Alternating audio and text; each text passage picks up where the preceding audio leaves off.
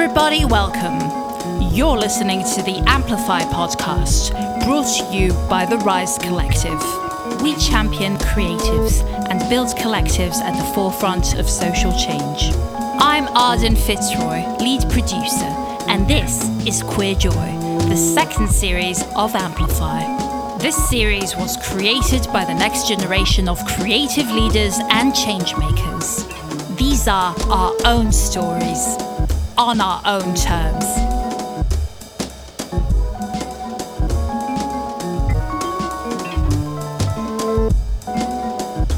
Hey, and welcome back to the second episode of Creating Dangerously with me, Destiny.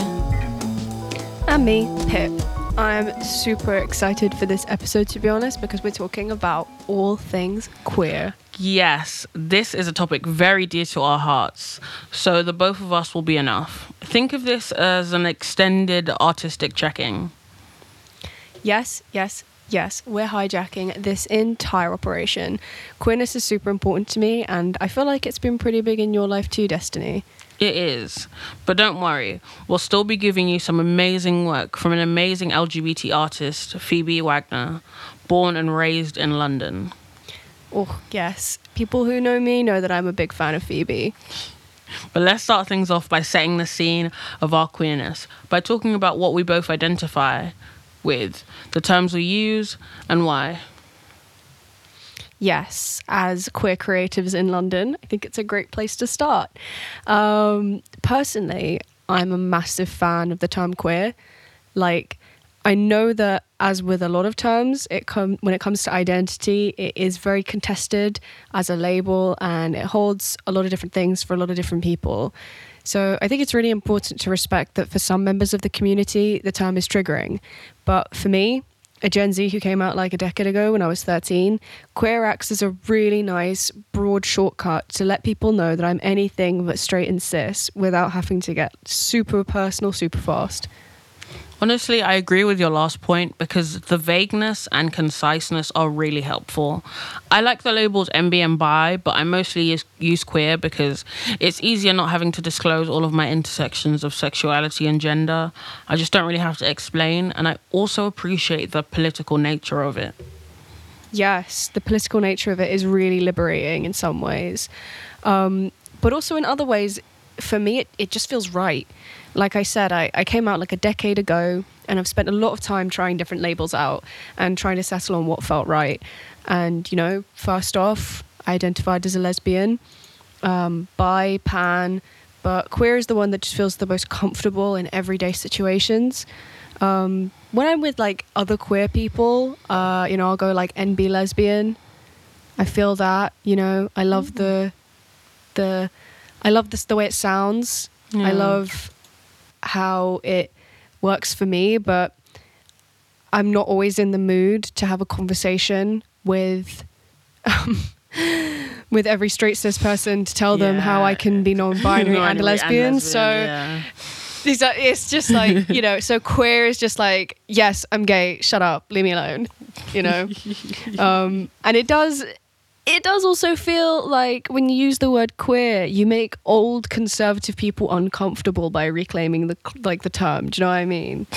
Yeah, I get what you're saying, and that is always a good thing. um, Always how, a good thing. But how do you and your gender and your pronouns really fit into this? Well, in terms of gender, I think you know we both discussed last episode that we we both use they them pronouns and identify as non-binary. Um, but I did just want to throw it out there for some people listening that people who use they them pronouns aren't necessarily en- non-binary, and some non-binary people use she her and he him or neo pronouns.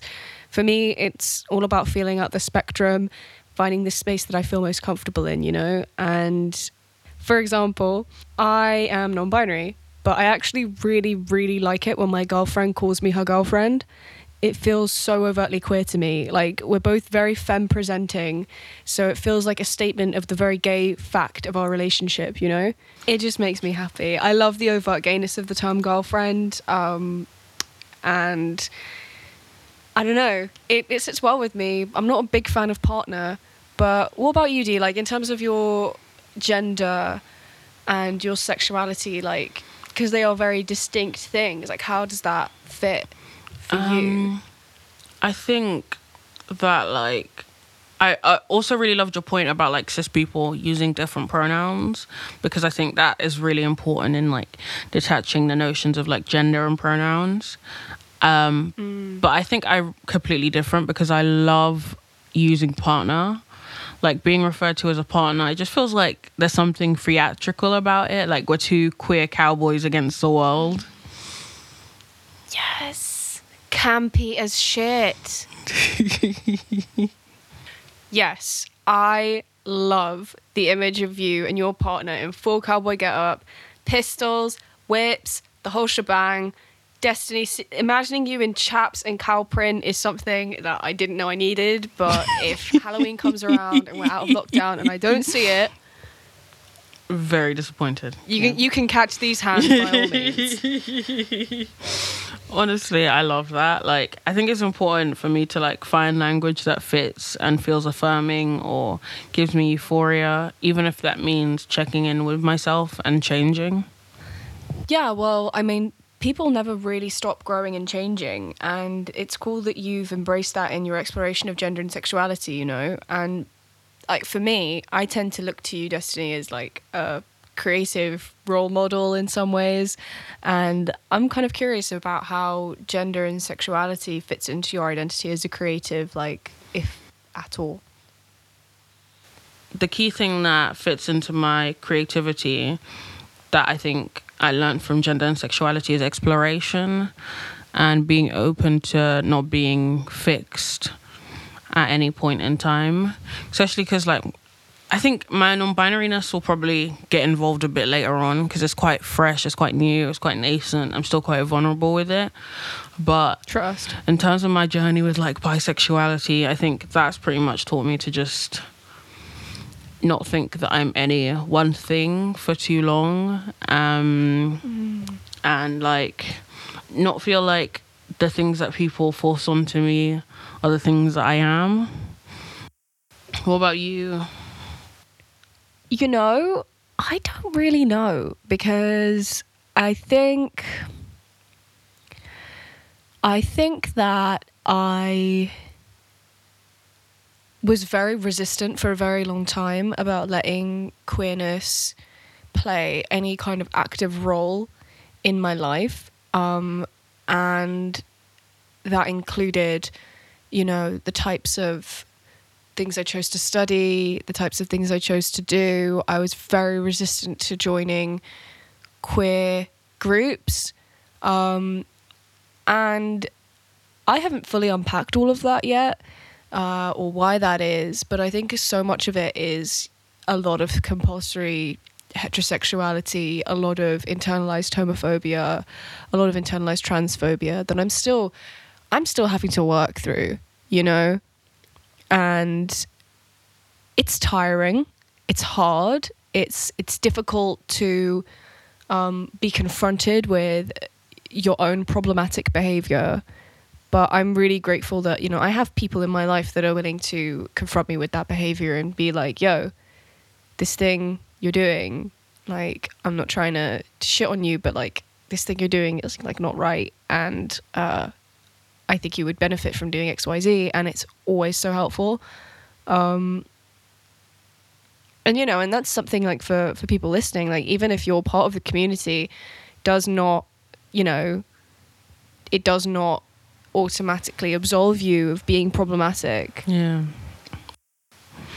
But yeah, so I think because I've never like really um until recently and this is through a lot of validation that you've given me destiny um and because i haven't like really identified with my with my creativity as something that i'm allowed to own Yeah. you know like i can say that i'm a creative i can say that i make things like heck we're even making a podcast that's creative Yeah. um definitely. but I never let myself have that, you know? It was always like, oh, I just do this. I draw. Oh, been yeah, drawing my whole life, yeah. but it's like, oh, I just do it. It's, that's not me. I'm not good enough, whatever. Um, so I think, like you were saying with your gender, like it's still super, super early days for me, Yeah. despite yeah. the fact that these have. So I think I haven't claimed that yet, Yeah. you know? But it's an exciting journey, and I like the community. I love engaging with it. Um, I love seeing gay people thrive. Yeah. now that we have done that, now that we've done that, I think this is a perfect time to lead into our second ever artist check in, a segment on creating dangerously where Destiny and I check in on what we've been getting up to or seeing in the art scene since our last episode. very, very excited. This pandemic has meant a lot of catching up and absorbing queer media. Yes. Oh my goodness. I've had the opportunity to binge, not once, but twice, Noelle Stevenson's uh, She-Ra. I'm currently re- rewatching the whole thing with my mum. I no, I can't explain to anyone how much I love this show. Oh, it's so sweet that your mum's watching it too. Um, I'm a massive She-Ra fan. It's engaging. There are some seriously interesting takes on redemption and queerness. Yes, yes. I remember when you were talking to me about it, and you were saying about how um, it deviates from the like Christian idea that to be redeemed you have to be punished, and Exactly. instead it allows for like a more like an emotionally healthy and functional exploration of how to forgive people and how to give people space to grow Yes. and become, you know, not the villain but the the friend. but how's it been uh, watching it with your mum? It's been really nice, you know. It's it's been a really nice opportunity to normalize some of the more queer parts of my life for my mum, because you know it's a, it's a lot to take in for her. She she's she's trying, but it's definitely been really great having uh, the non-binary character Double Trouble, who is an icon, honestly, um, as like a great role model in terms of like showing my mum how effortlessly everyone can use the correct pronouns, whether that whether that be the good princesses or the evil horde. And she's genuinely so invested in the show and the story writing, but she absolutely hates the horse. absolutely hates him. That is a Oh God, my resounding criticism I've heard. She will drag that horse through the mud any given opportunity. oh god. Genuinely close to calling PETA like for animal cruelty claims. Honestly, I love Double Trouble. Like, I love how theatrical their character is, and they're voiced by genderqueer person Jacob Tobia, and the way their pronouns are used. Honestly, it like speaks to this wider issue of people misgendering bad trans people and bad non-binary people. Like, Double Trouble does bad things and helps the bad guys, but misgendering is never used as a tool to scold them. Exactly, and it's so refreshing. Like I love how characters' gender and sexual identities aren't used as narrative devices in the show as well. They simply are. They are characters in the show and they live their lives, they have their arcs.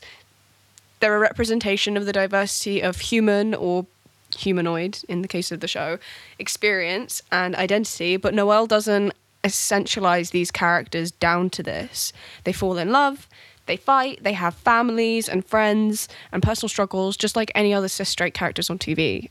Yes, and the characters are really dynamic and well rounded. I felt that with another show that I was watching, Wonder Egg, which is a short anime. It's new, so I won't be spoiling anything. But the characters are really interesting. It looks beautiful, and the way transness is explored was very different. Ooh, in what kind of ways? I think it showed me a lot about like um, dating while trans and like being a young trans girl and just like exploring life and having a f- friendship group and like navigating the difficulties of that. Um, but what have you been loving media wise in the pandemic? Well, I mean, besides She-Ra, I've been comfort watching a lot of old favourites like Steven Universe and Adventure Time. Marceline and Bubblegum were the OG sapphic representation for me when I was like 13 and started dating, my first girlfriend. I remember watching them and being like, Am I Marceline or am I Bubblegum? Which one of these characters? Oh, so cute. It was so fun. I, I still do that with my girlfriend now. Like we send each other like little we like we constantly send each other um Bubbline fan art. Just like I miss you. it's we're, we're super gay. I can't. I can't. There's no excuses. there's no excuses for this awful deviant behavior. Um, and you know, like I really, I really appreciated that as a kid. Like even though it was very minimal, as soon as I found out, like being on the internet, that like canonically they were ex girlfriends later to be together canonically, um, it, it helped me so much, like so much more than I could even at the time recognize. But it's you know, even though the team at the time really had to tiptoe around the censors on Cartoon Network, the amount they pushed the boundaries of what people thought an animated show for kids could explore has just carved out space for shows like Steven Universe and She-Ra that took representation from covert to overt and really allowed us to have open queer openly represented queer characters in kids media today. Like i really really really wish i'd had more stuff like this when i was a kid. Um, i'm obviously extremely grateful that kids today can access that. Let's talk about some of the queer tunes we've been loving. I think um, one person I've loved for a while is Janelle Monáe, of course, a pan a pansexual queen. Um, yes. Some of the new things I've been listening to are um, Rina Sawayama and Carnage Kills. What about you? I- Oh, I love Rina Sawayama. Oh my god. I mean, the same with um, someone I've been listening to. Absolutely love them. Jay Som. oh, Another person I've been loving. Jay Som. Um, I love Mitski. Oh yeah, Of course. she's amazing. Amazing. I mean, are you sapphic if you don't like Mitski? I, I, I start to question things. Um, and Raveena. Oh yes, yes, yes. She's amazing. Her NPR is like beautiful. The Tiny Desk concert is so good. Oh my god! And have you seen? I think I sent it to you. The video for Headache. Yes, yes, it's beautiful. Queerest thing I've ever seen in my life. She is loving all up on this person. Very, very like I don't know their pronouns, their gender, but very femme presenting. Mm. You know, like sapphic deal going on there, and they are just. oh my goodness. Stunning. We cannot ignore we cannot ignore the queer queen who has recently finally gotten the attention that she deserves arlo parks Arlo Parks. arlo parks i have such a crush on arlo parks Honestly, you could not stop bringing her up. Like, you could- oh have you seen her yes. Oh my yes, Yes, I have. Oh amazing. oh i you know i speechless And she's a Londoner. But also like and she's a Londoner. Oh my god, I love listening to her voice. Oh my god, the fact that I oh I need to take a moment to recover myself. Thinking about Arlo Parks too much. There's something about, you know, their lyrics that are just so poetic, so beautiful. And hearing someone singing about queer love in a way that isn't and talking i don't know just like the way like they sing about like eugene you know singing about being in love with your friend but they're straight or they date someone else and green eyes about thinking you know like thinking about like relationships you've had with people who they're not out to their parents or they are out to their parents but their parents aren't accepting. And just that that hearing that representation of heartbreak and the complexity of queer relationships. And these are things that I've heard in straight songs but like I hearing it and knowing that I can directly relate to that experience my days St- oh so good and know really it's been it's been a fantastic few months for the queer community in terms of like music because lest we forget Montero, Call Me by Your Name, Lil Nas X. I love the music video. The snake in the beginning is disgusting. It does make me feel a bit. Uh. oh my god! Oh my god! Whatever they did to his lips. Yeah. Whatever they did to his lips. No idea. Oh. But he really, he really did that. He really did that. It was really, really good. He really was like, COVID 2020. I don't need any other people in this music video. It's just me. Just me and the devil. That's it. Just me and the devil. oh. And I love the absolute gall of releasing it two weeks before Easter. Yeah. Yeah, it was bold. Christian community was gagged. It was bold. It was very bold. And then releasing shoes Oh my to god. go along with it. Seeing pastors vehemently discuss satanic Nikes is something I didn't know I needed, but I'm so glad I have. Oh my gosh. It was it was something. It was wild. I I did not know that that's that's how 2021 would be, but here we are. It's been a, it's been a good month. Yeah, I mean, I think this tends to be the case in a lot of places, but big cities tend to be epicenters of queer culture, and London really is no different. Yeah, I found so many places around London that have like really helped me to understand my queerness and just foster great communities. Yeah, yeah, yeah. And also, I always find that art can be such an amazing vehicle to understand the more subtle forms of human experience, like queerness, like gender, like sexuality. Um, and I think it really is a way to make the complicated internal world poke out for a second and make it real in the material world. And there's definitely no shortage of queer spaces in London if you know where to look. That's so true. And it's just like connecting to other artists' work and feeling a little less lonely. We need more of those spaces. Dude, I mean, I'm still so mad that we never went to one of our mutual acquaintances' um, queer poetry nights. Like, I'm thinking back to pre Rona Pip and just like kicking them for all the events they missed just to stay at home and watch Netflix when that's literally the only thing I've done in the past year. Honestly, we should have gone. Like, it would have been so good. And this pandemic has me looking back at like all the events I've missed, just like, no. Dude, especially because everything's online now and it's just a completely different feeling.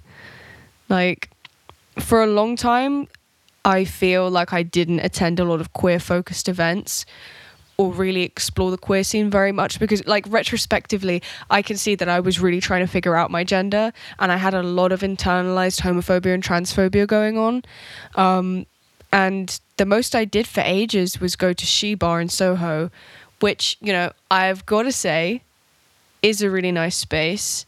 Is the first club I ever went to where I felt safe. I feel like we had this conversation the other day about She Bar and even just like the layout of the place feels like it was made specifically like with queerness in mind or at least with like a, by like queering the patriarchy and like queering the male gaze where you don't really have a lot of spaces to sit on the sidelines and gawk and there isn't a very open plan like dance floor area so you aren't you don't feel like you're on display which is what i felt when i went to a lot of clubs that were more straight focused where you kind of have like the center where all the quote unquote like women or women presenting people were dancing and then you have like the men like kind of lurking on the corners like by the sticky walls with their shoes stuck to the floor and stuff I love that, thinking about how um, architecture kind of influences and informs the space. Mm-mm-mm. I think like obviously people when they think about the queer scene in London, they think about Soho, um, Central East London,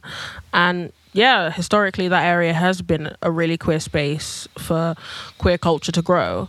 But there is so much more all over London. I recently read about Pearl Alcock, a black bisexual woman who owned a pub, the Brixton Fairies, in the seventies. Is the pub still around No, no, it's not. But you can hear about like other lesbian nightlife and clubs on the Tutus podcast. It's an amazing podcast that like I am an avid listener of, and they have a lot about like lesbian nightlife, clubs, Pussy Palace, just amazing spaces. You know, I have anxiety disorder, and it's making just hearing you talking about that is making me want to go out. I love so- that. I- I love that. I miss going out. And, you know, I mean, speaking about the lack of spaces for other members of the community, you know, outside of predominantly just the G in the LGBTQ, because I'm going to say this now there's not that many lesbian or sapphic spaces um, that I've come across. spaces. Yeah. right it's always like it's a it's a gay space and you're welcome to join but Yeah. it doesn't necessarily mean that you feel welcome or safe in those environments. Um and i was yeah like i was thinking about the fact that this is something that the queer community kind of experiences especially like in london there there's really only a couple like lesbian bars and lesbian clubs that are left. Um you know, when we were writing the script up for this podcast, I remember doing a bit of research and coming across this UK drag queen, um, Son of a Tutu, who was born in London and has created a Nigerian auntie drag persona to make the point that gay people exist everywhere, even in countries where homosexuality or transness is still illegal, and in diasporic communities like the Nigerian community in the UK. I loved finding out about Son of a Tutu, and that's just an amazing name. And like, I particularly about like you know drag that exists beyond and outside of Drag Race. Like Drag Race UK only started a few years ago, but there is a long mm. history of drag in the UK, and I think I really experienced this at drag uni nights. Like they were so fun and entertaining. so true. Like it was a much looser feel in terms of like the mm. structure of it. It didn't feel so much that it was about stunting on other people. It was about like celebrating expression and just really really being excited for the fact that someone was brave enough to get up on stage. Yeah, the, the spaces were encouraging people to have fun, to express themselves, no matter how long they'd done drag. Like, there was a mm-hmm. range of people drag kings, hyper drag. Like, it was such a fun space to be in. Yeah, one hundred percent. Like, I think, you know, our university drag nights, which were absolutely incredible, and one of the things that I miss the most about not having gone into Yeah. uni this year, uh, besides many other things, um, you know, they were the first experience I ever had of a fully queer focused event, and you know, if I really think about it. Yeah, and sometimes I think I just assumed that a lot of events I went to pre-COVID were queer inclusive, like simply because there were so many queer or alt people there. And when I'm talking about this, I'm really thinking about like poetry and jam events because that was mostly where I went. But like socializing in those spaces would help me make organic connections with the queer community, but it doesn't necessarily mean that they were 100% queer focused and they were queer spaces where people felt like it was Yeah. theirs. I feel like I kind of also took it for granted too. I've tried to make more effort to find queer events now, but it's like, are we just assuming everyone is queer? And like, that's not, or recently I found like that's not inherently a bad thing because it is in part like challenging heteronormativity of assuming everyone is straight and cis. Hmm. But like it is important that like do we feel safe in these like do pe- queer people actually feel safe in these spaces? Yeah. And also like, Like- conflating queerness mm. with art as well. Yes, yes. There's a big assumption of that. that we're like automatically right like we're automatically assuming that art spaces are going to be safe for queer people because it's been queered as a mm. occupation and as a as an alternative to like the capitalist system on the mo- on the most part like creating for creating's sake is not being like a productive form of like existing within society. So it's been queered as something as as an activity and as a space um which not only like affords these spaces like a form of protection in that they're maybe not checked as much but then also it completely erases the fact that queer people exist in every and all occupations and they thrive in a multiplicity of lifestyles and that there is no such thing as a like queer activity. Takes this assumption of like everything can be reduced to a cliche or a stereotype and that is bad.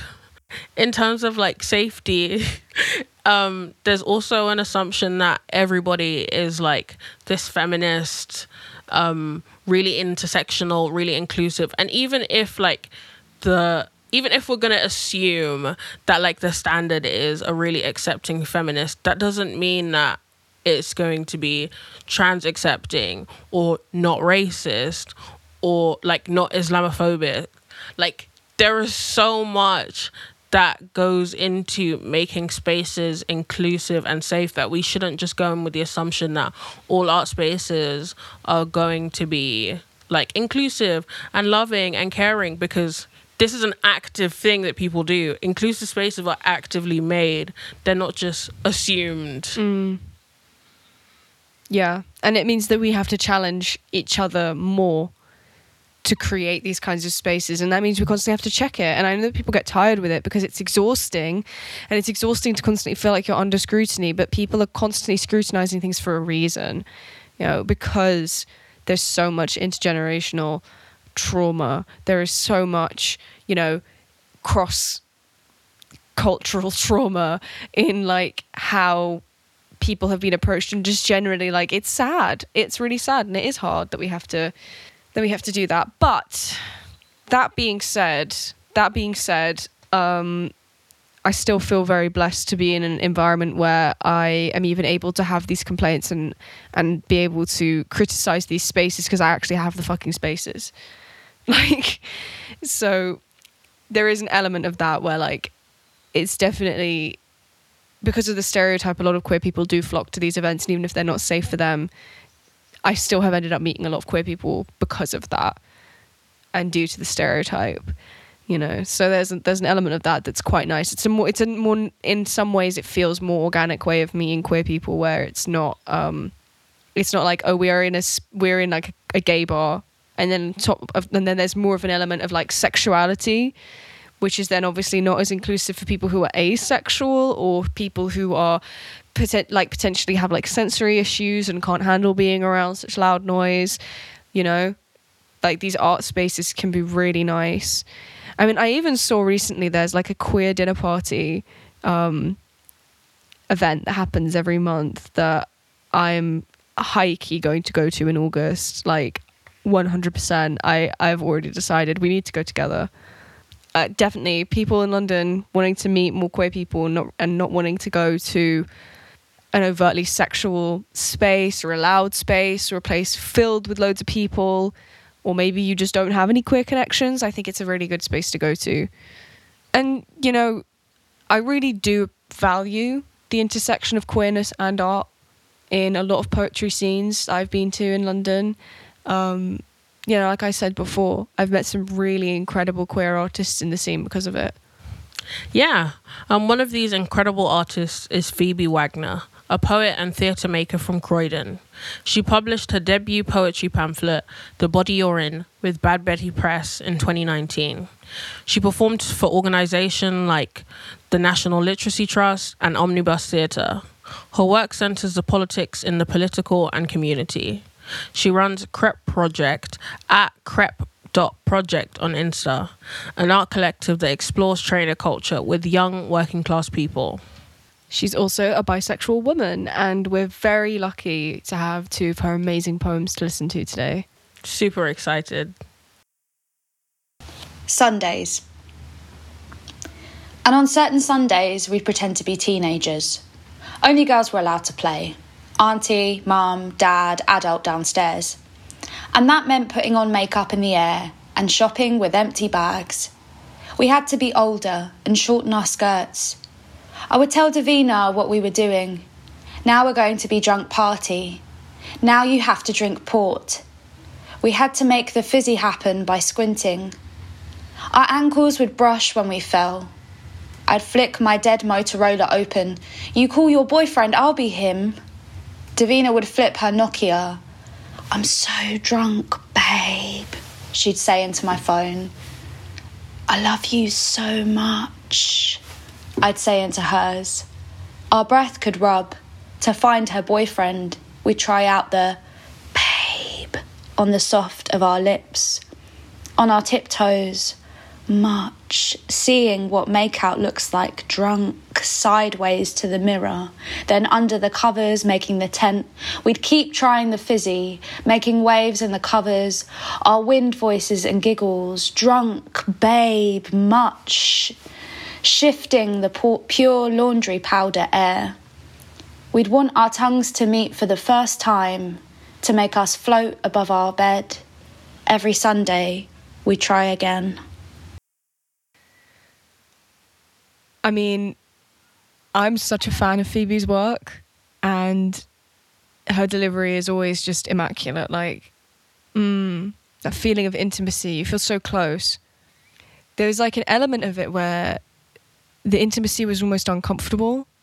Like, I felt like I was intruding a little bit on this space, which is amazing because, like, having these two girls, like, playing drunk and those early stages of exploring sexuality really like brought me back to being that age myself and starting to become like and and and you know when I realized I was queer starting to look back at experiences I'd had as a child that were like that where it's like when I look back I'm embarrassed because I was obviously experiencing queerness in my sexuality and like was expressing it through play.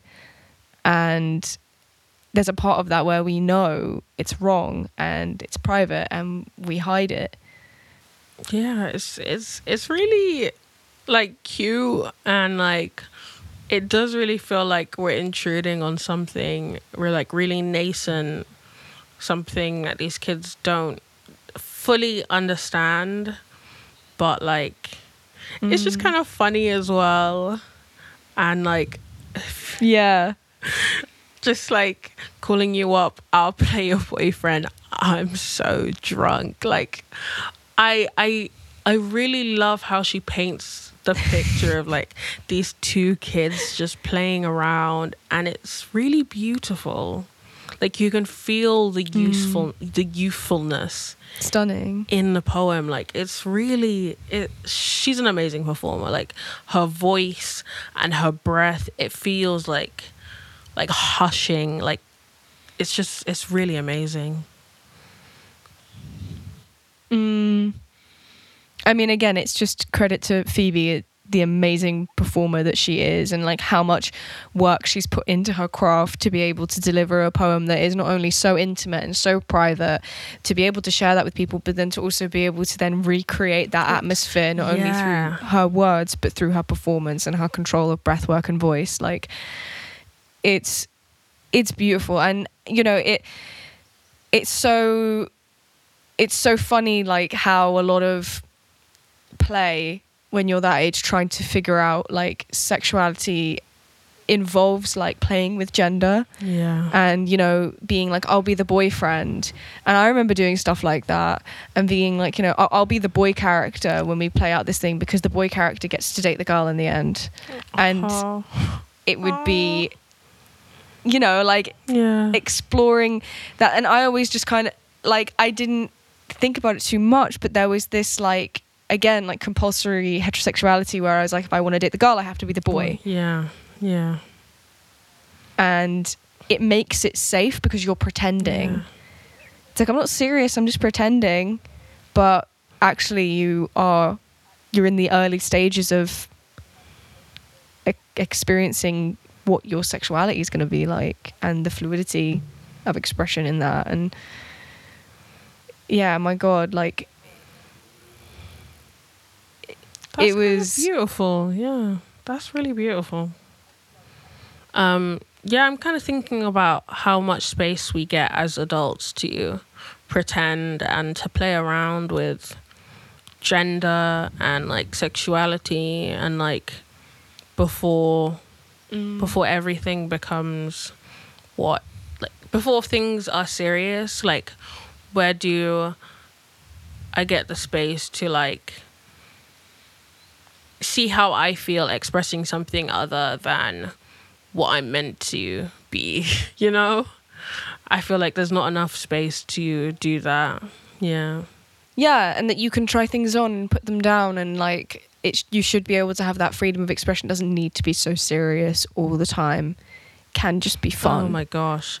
I Yeah. I 100% feel that in terms of like I remember when I went to like student pride for like the second time and like usually I go there because like it's nice having all of these businesses be like here's free stuff. Come and work for us. You're gay. We love gays and, like, yeah. and like that's really fun. And they have like loads of drag events and like singing and stuff and I love that. But like the second time I went I went with Anthony and like I just was wearing Anthony's clothes and like I felt like a different level of euphoria. Like it felt really good. Really? Yeah. Like just because like other than like wearing my dad's clothes when like like he didn't care. I didn't really have the space to like actually go mm. out and be like, I'm just going to wear boy clothes and like it be this fun thing and like Anthony just didn't care. Like it wasn't a big deal. Like I was just okay. Destiny's going out in boy clothes today, and and and that was it. And like I didn't feel like Yeah. I had to be like, this is what I am. It wasn't a discussion. Yeah, I could just be this today, and it doesn't matter. And that having that space to be like i'm gonna do something fun and like i'm gonna have fun with my friend and i'll be the your boyfriend today. Like that just sounds really fun and like i wish i wish there was a bit more space to have that kind of like childhood play and fun. Yeah, I mean that's something that I've tried to incorporate a bit more in like um my own life dealing with like trauma and and identity and issues with that where I try I'm trying to reframe sex as play to and also that queer that queers the experience as well because if you remove it from the like goal centered idea of like there is a start and a finish and there is a right and a wrong way of doing it obviously consent always involved that is the right way of doing it but you know like in terms of performance like as soon as you start queering that experience it becomes so much fun. When you remove the idea of like a goal and it just becomes like fun and pleasure centered it is so nice. It just becomes about like connecting with the other person. It's an activity without like a finish. And it's so nice. It's so nice to to, to give yourself that freedom. Definitely. Like some of the best sexual experience I've had is where I've been able to laugh and like I feel super comfortable with the person. you gotta be Like, able to it's laugh Just, it's just better. Like everything's better where you can laugh and you feel like you're having fun. Like that that is honestly the best. The best. because that's the point of it not it it's supposed to be fun Definitely. you know if you're a sexual person sex is supposed to be fun like and we should be allowed to have fun and i think you know adults are allowed to play it doesn't have to be creepy put that on and a banner. Adults are allowed to play. and we are actually super super super super super lucky because we have a second poem from phoebe uh, that we get to listen to called Biral. so here it is Viral. Mum asked if I felt like my life was EastEnders because I cried a lot. And I remember answering yes, thinking no. It was there to make the insertion easy, comfortable, and clean. He told me he doesn't understand bisexuals because why should you have more choice? When you put a tampon in water, it expands and leaves bits of cotton floating in you. Thinking, pink gin makes me feel like a woman. Thinking, I want to go to Peckham and Netflix with her again. Thinking, I fancy you because it's unusual. The fibres stick to the vaginal wall. When she shows me where to go, I am a haze. She shows me where the satin is, where hot rain can pour. The motion of my hands chugs to a halt, thinking, independent and scientific studies have proven that it's because you roll up your jeans. I am a cotton rayon blend. I only pretend to like women. It's so good.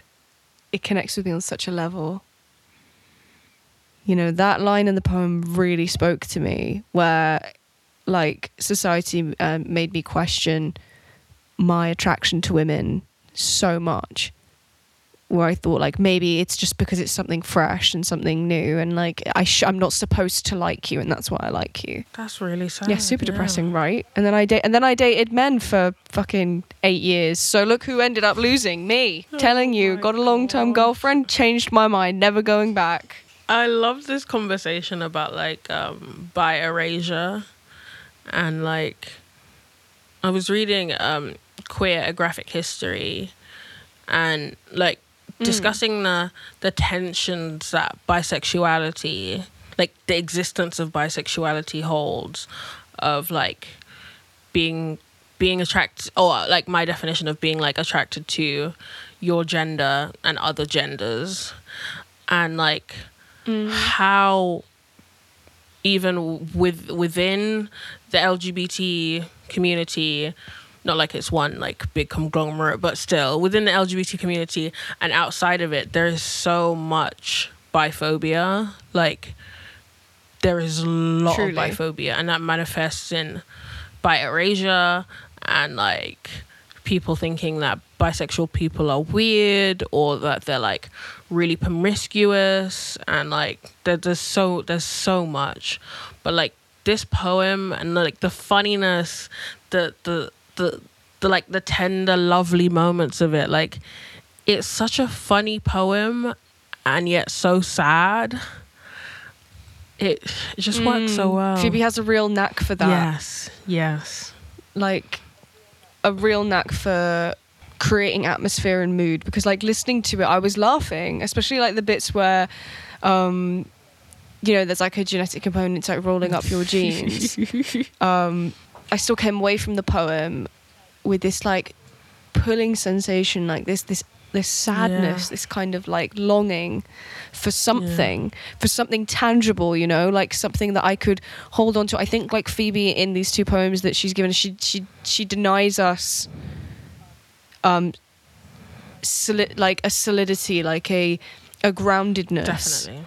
There's something quite dreamy about the experience, which is for me, I feel like it really, really resonates with how like I experience the internal world, like myself, and like how I've related to um, my experience of gender and sexuality and queerness.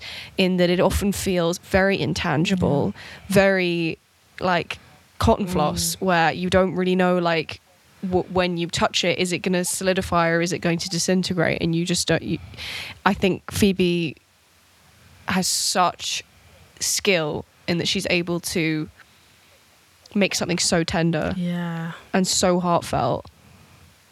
I feel very blessed that I get to listen to it, and this is the kind of stuff I want to hear at poetry Yeah, events. Me too. Me too. Yeah. I want. I want more of this. I was just going to say, I just feel very blessed that we got to listen to such beautiful poems. And really, I think I'm just very Oh, grateful. me too. That was a great conversation. I loved, loved Phoebe's poetry. Thank you so much, Phoebe, for letting us feature your amazing poetry. Follow her on Instagram at Phoebe Sarah Wagner to see some of her amazing experimental poems on mushrooms and mycelia. And you can find her latest work on at crep.project and a recent experimental mix with Tatenda Machai on at underscore earwax. Just to mention, the queer dinner club is at queer the table underscore LND. That concludes um, the second episode of Creating Dangerously here on Amplify. We want to give a big shout out to the Rise Collective who have given us the opportunity to kickstart our podcast. You can follow them on Instagram at the Rise Collective UK. And as we go forward, we wanted to give a big, big shout out to Patrick Hemmington, who made our transition music theme for Creating Dangerously. This intro is going to sound like this.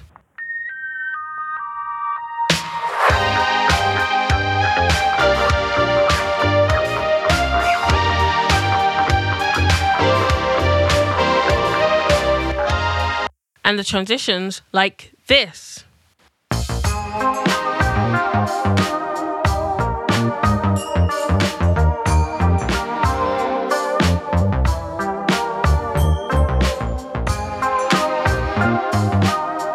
You can find him on SoundCloud and Spotify as Patricius and on Instagram at Patricius.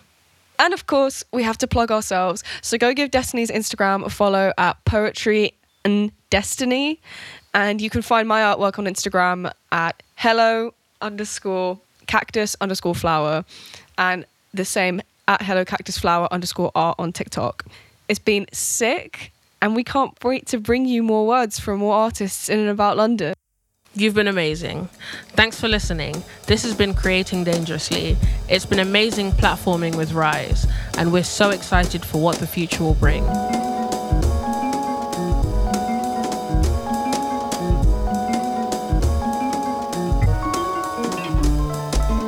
This podcast was brought to you by the Rise Collective. Thank you to Marla Axon, Amy Parks, Kyle Blackburn, Sarisha Kumar, Max Sanderson, and Claude Barbet Brown. Music by Pembroke. We would also like to thank the Young Londoners Fund for making this series of Amplify possible.